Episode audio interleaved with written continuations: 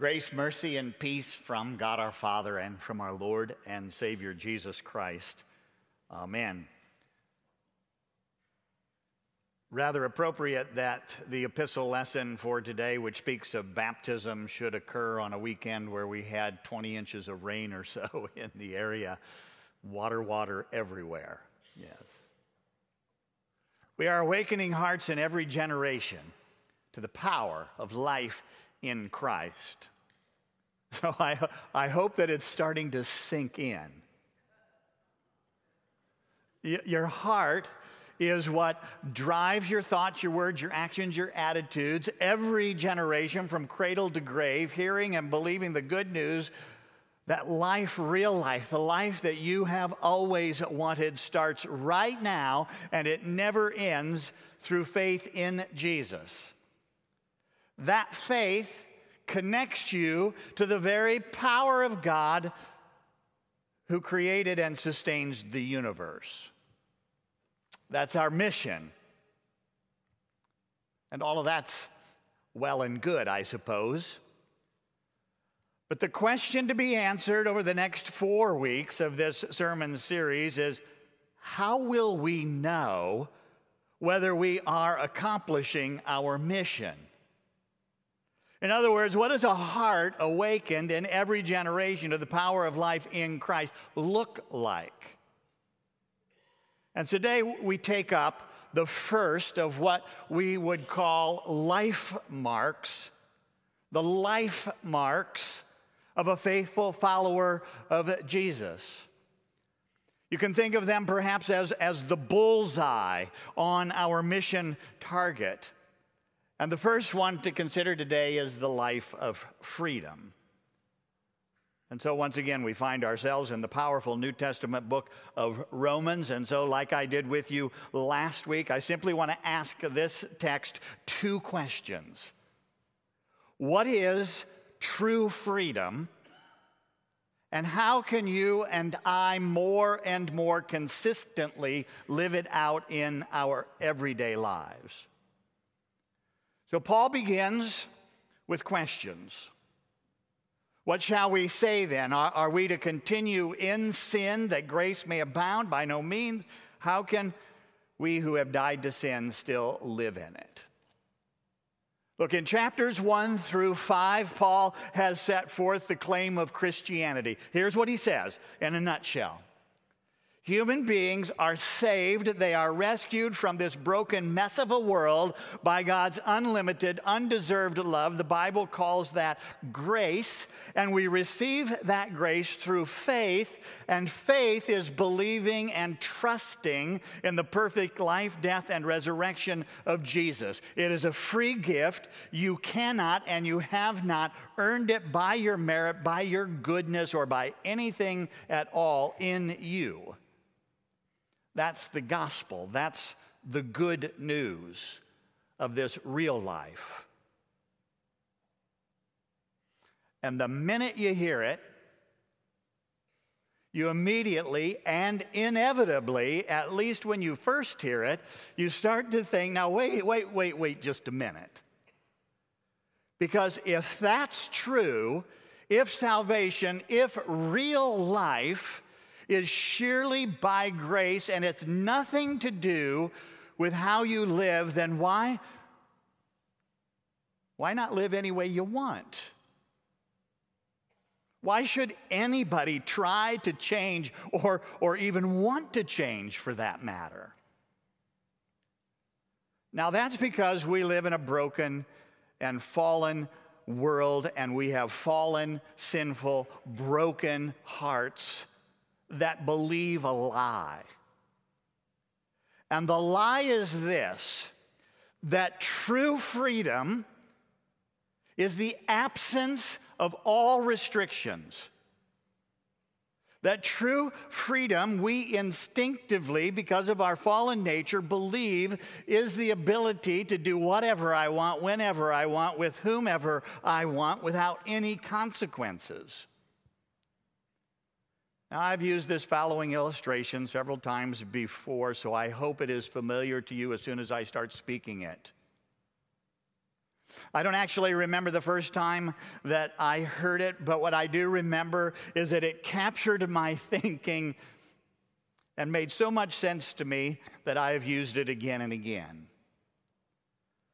And so it's that story about a little boy named Johnny who went out to play one day and he went up the street to his friend's house who had just gotten a new puppy. And you know how puppies are so playful, so much fun. And, and Johnny wanted one. And then he went to another friend's house, and that friend had just gotten a baby kitten. And wow, I mean, kittens are so amazing. And, and so Johnny came home and said to his mother, I have to have a pet. But there's a problem, you see, because Johnny is allergic to fur bearing animals. And so his mom, being the brilliant problem solver that all mothers are, took him to the pet store and brought home everything that was needed to set up a beautiful aquarium in Johnny's room. And then, just a few minutes after everything had been set up and the fish were swimming around in his aquarium, Johnny came down the stairs looking very, very sad. And his mother asked him, What's the matter, Johnny? Don't you like your new pets? And Johnny mournfully replied, Well, Mom, at first they were so much fun. They were flipping and flopping all over my bedroom floor. But now they're just lying there doing nothing. Now, the question is this Were the fish more alive when they were confined within the boundaries of their aquarium or when they were free from all restrictions out on the bedroom floor? And surely the answer is obvious. And so the conclusion we draw is that true freedom is not the absence of all restrictions, but rather it is obedience to the right restrictions, to the boundaries for which we were created. In our Old Testament passage for today, God said to the people of Israel who had just been rescued from slavery in Egypt, I am the Lord your God who brought you up out of the land of Egypt, out of the house of slavery. You shall have no other gods before me.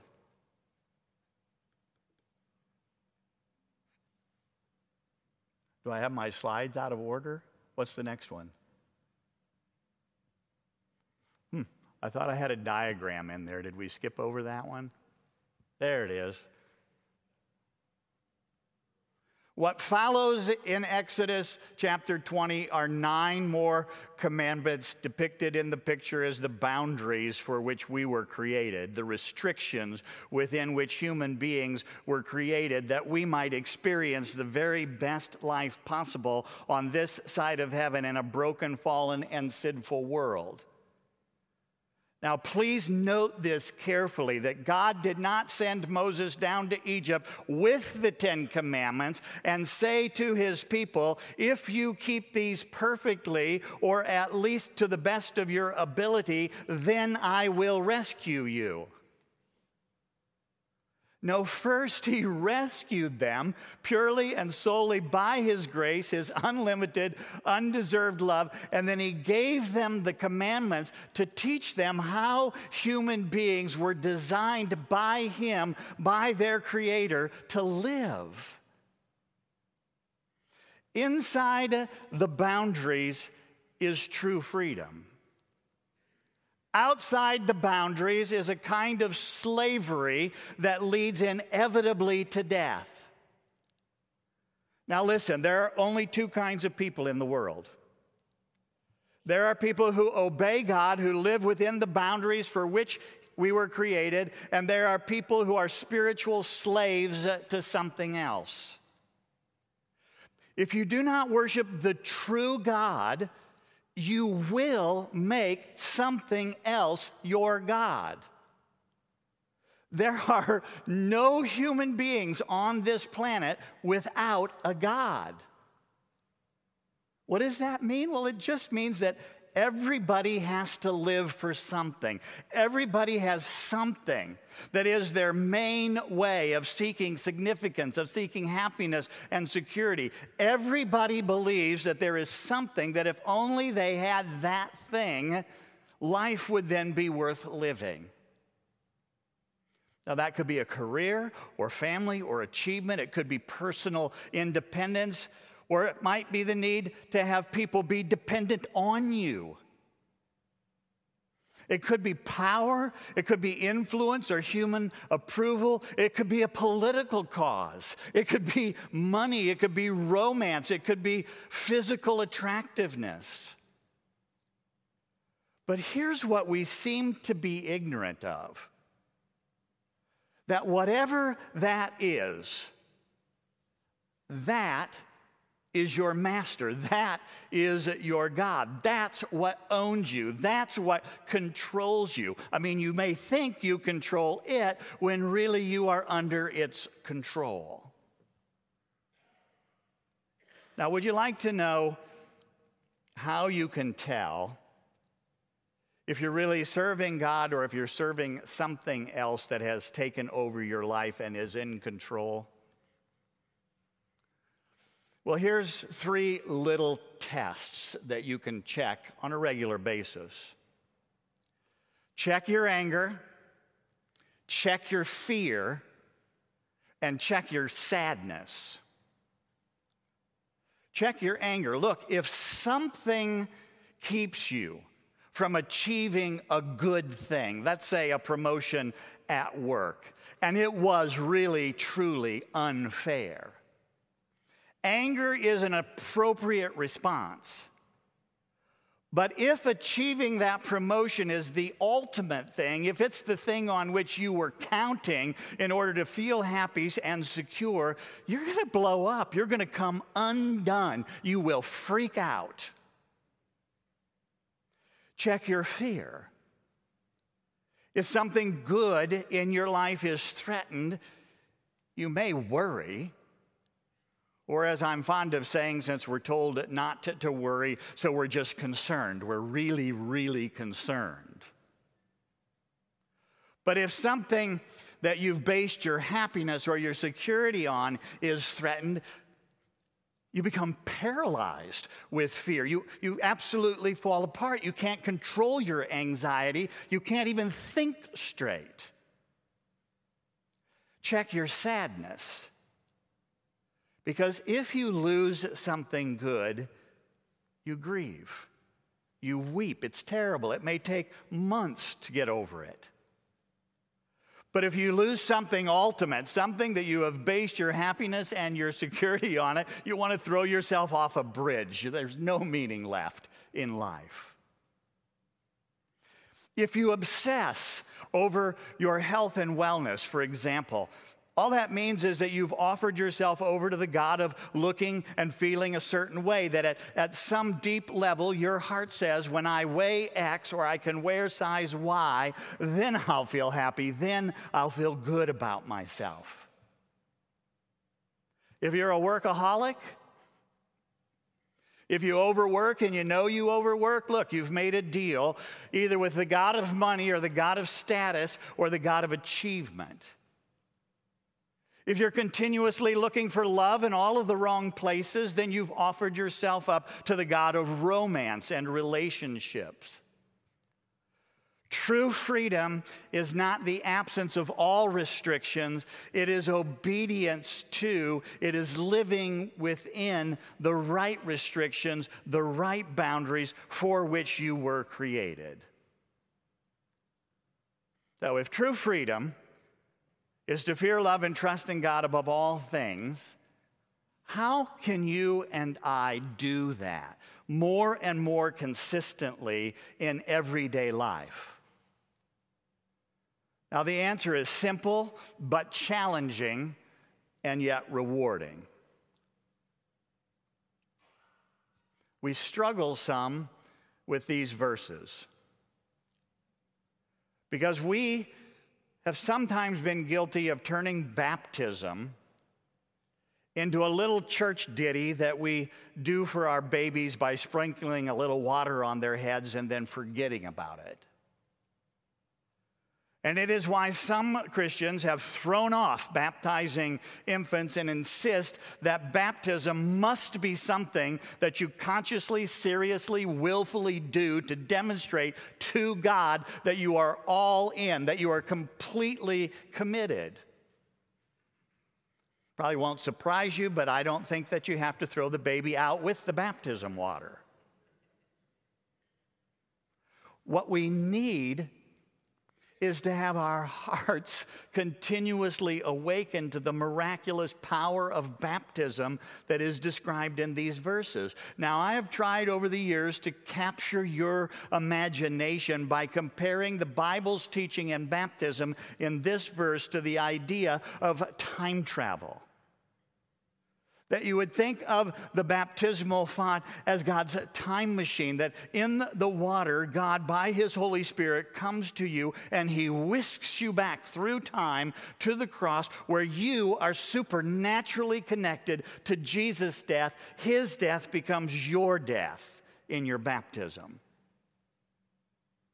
Now, how can you live the life of freedom more and more consistently?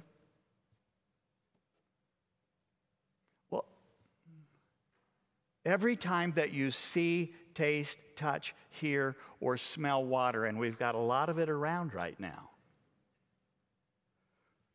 remember that you have died to every other thing that falsely promises to give you happiness and security. Your, your past is completely forgiven.